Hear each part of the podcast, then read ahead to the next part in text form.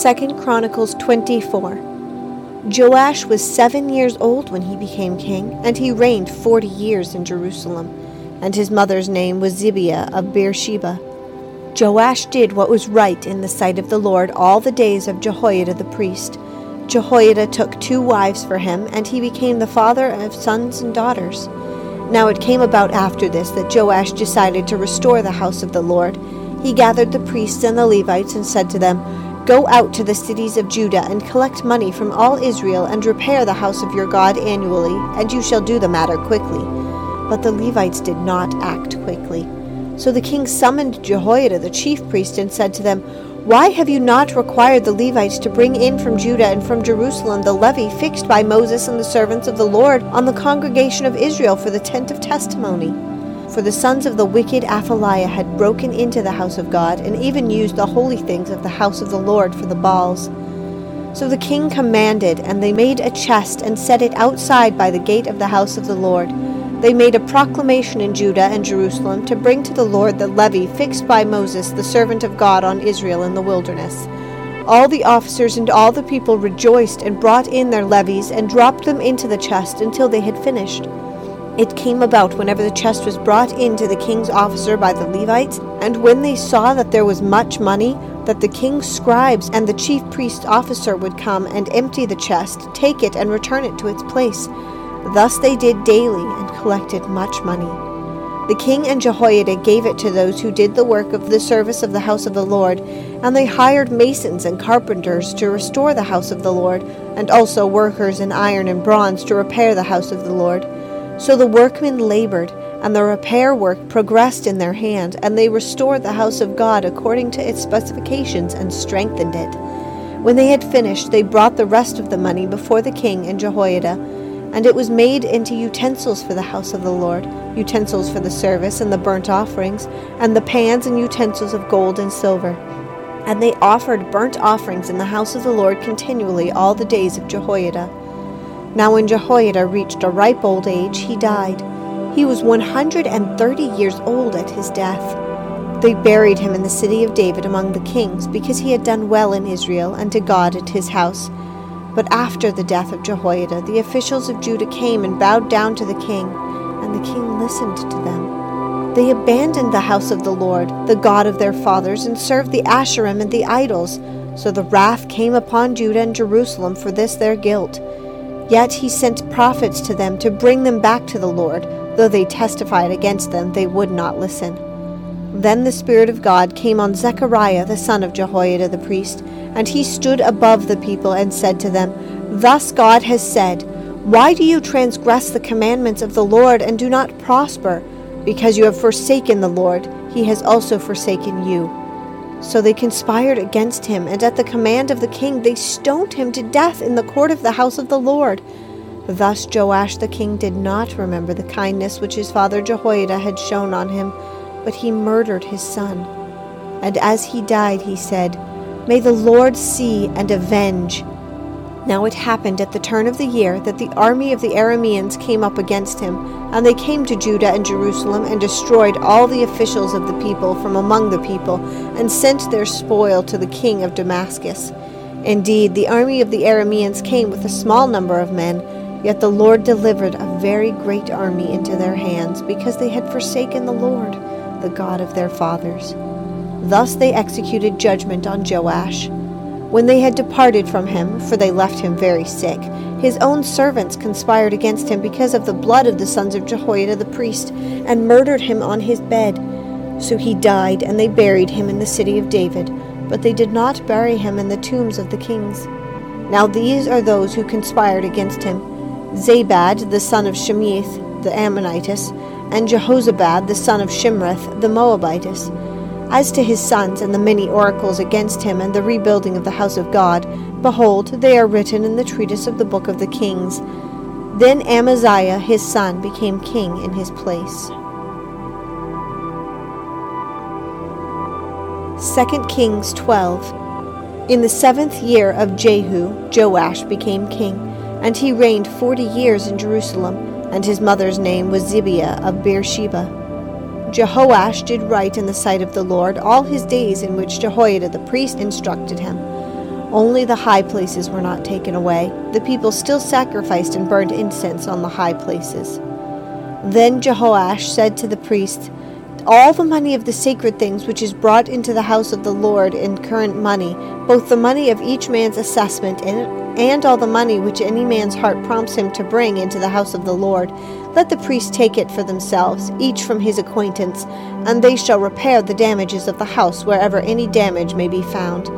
But it came about that in the twenty third year of King Jehoash, the priests did not repair the damages of the house. Then King Jehoash called for Jehoiada the priest and for other priests, and said to them, Why do you not repair the damages of the house? Now therefore take no more money from your acquaintances, but pay it for the damages of the house. So the priests agreed that they would take no more money from the people, nor repair the damages of the house. But Jehoiada the priest took a chest and bored a hole in its lid and put it beside the altar, on the right side as one comes into the house of the Lord. And the priests who guarded the threshold put in all the money which was brought into the house of the Lord.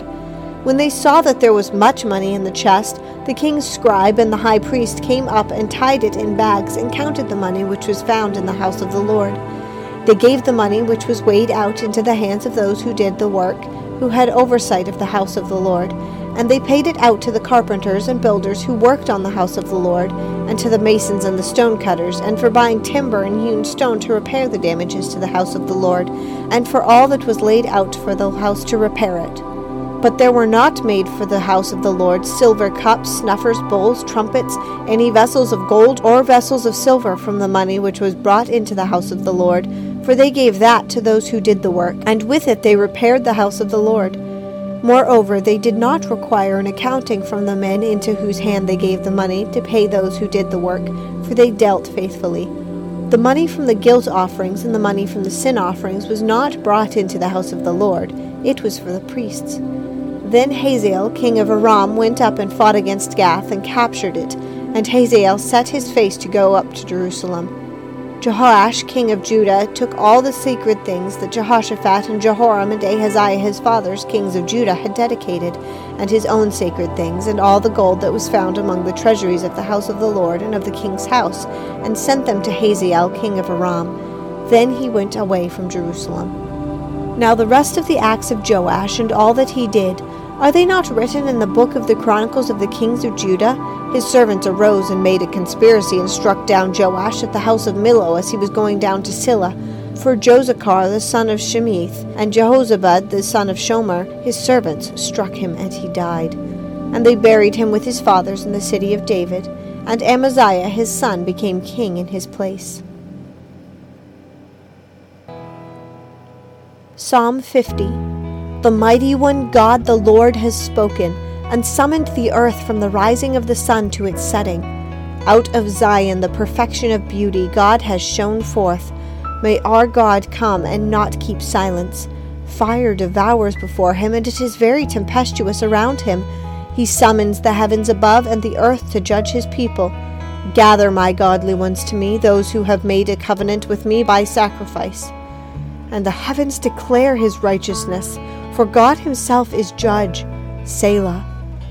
Hear, O my people, and I will speak. O Israel, I will testify against you. I am God, your God. I do not reprove you for your sacrifices, and your burnt offerings are continually before me. I shall take no young bulls out of your house, nor male goats out of your folds. For every beast of the forest is mine, the cattle on a thousand hills. I know every bird of the mountains, and everything that moves in the field is mine. If I were hungry, I would not tell you, for the world is mine and all it contains. Shall I eat the flesh of bulls or drink the blood of male goats? Offer to God a sacrifice of thanksgiving, and pay your vows to the Most High. Call upon me in the day of your trouble. I shall rescue you, and you will honor me. But to the wicked, God says, what rights have you to tell of my statutes and to take my covenant in your mouth? For you hate discipline, and you cast my words behind you. When you see a thief, you are pleased with him, and you associate with adulterers. You let your mouth loose in evil, and your tongue frames deceit. You sit and speak against your brother. You slander your own mother's son. These things you have done, and I kept silence. You thought that I was just like you. I will reprove you and state the case in order before your eyes.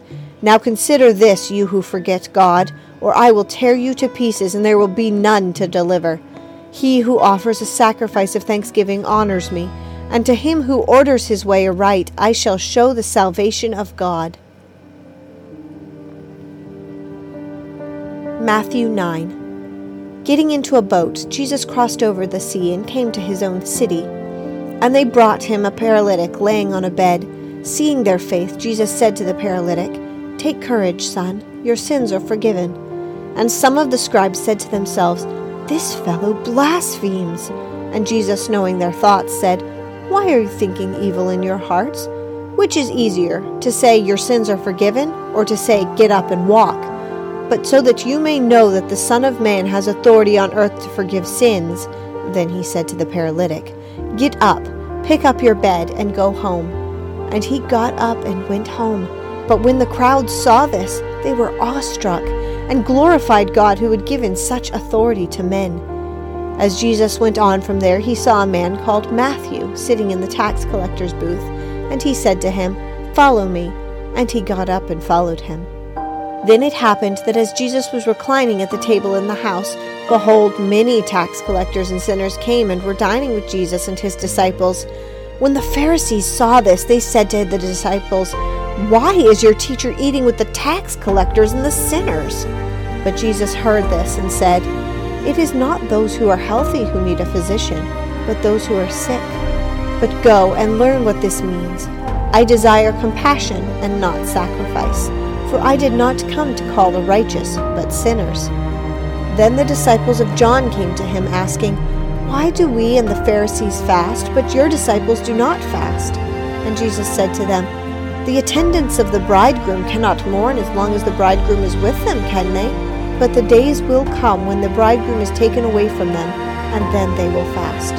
But no one puts a patch of unshrunken cloth on an old garment, for the patch pulls away from the garment, and the worst tear results. Nor do people put new wine into old wineskins. Otherwise, the wineskin bursts, and the wine pours out, and the wineskins are ruined. But they put new wine into fresh wineskins, and both are preserved. When he was saying these things to them, a synagogue official came down and bowed down before him and said, My daughter has just died, but come, lay your hands on her, and she will live. Jesus got up and began to follow him, and so did his disciples. And a woman who had been suffering from a hemorrhage for twelve years came up behind him and touched the fringe of his cloak. For she was saying to herself, If I only touch his garment, I will get well. But Jesus, turning and seeing her, said, Daughter, take courage, your faith has made you well. At once the woman was made well. When Jesus came into the official's house and saw the flute players and the crowd in the noisy disorder, he said, Leave, for the girl has not died, but is asleep. And they began laughing at him. But when the crowd had been sent out, he entered and took her by the hand, and the girl got up. This news spread throughout all the land. As Jesus went out from there, two blind men followed him, crying out, Have mercy on us, son of David! When he entered the house, the blind men came up to him, and Jesus said to them, Do you believe that I am able to do this? They said to him, Yes, Lord. Then he touched their eyes, saying, It shall be done to you according to your faith. And their eyes were opened, and Jesus sternly warned them, See that no one knows about this. But they went out and spread the news about him throughout all the land. As they were going out, a mute, demon possessed man was brought to him. After the demon was cast out, the mute man spoke, and the crowds were amazed and were saying, Nothing like this has ever been seen in Israel. But the Pharisees were saying, He casts out demons by the ruler of the demons. Jesus was going through all the cities and villages, teaching in their synagogues and proclaiming the gospel of the kingdom, and healing every kind of disease and every kind of sickness. Seeing the people, he felt compassion for them because they were distressed and dispirited like sheep without a shepherd. Then he said to his disciples, The harvest is plentiful, but the workers are few. Therefore beseech the Lord of the harvest to send out workers into his harvest.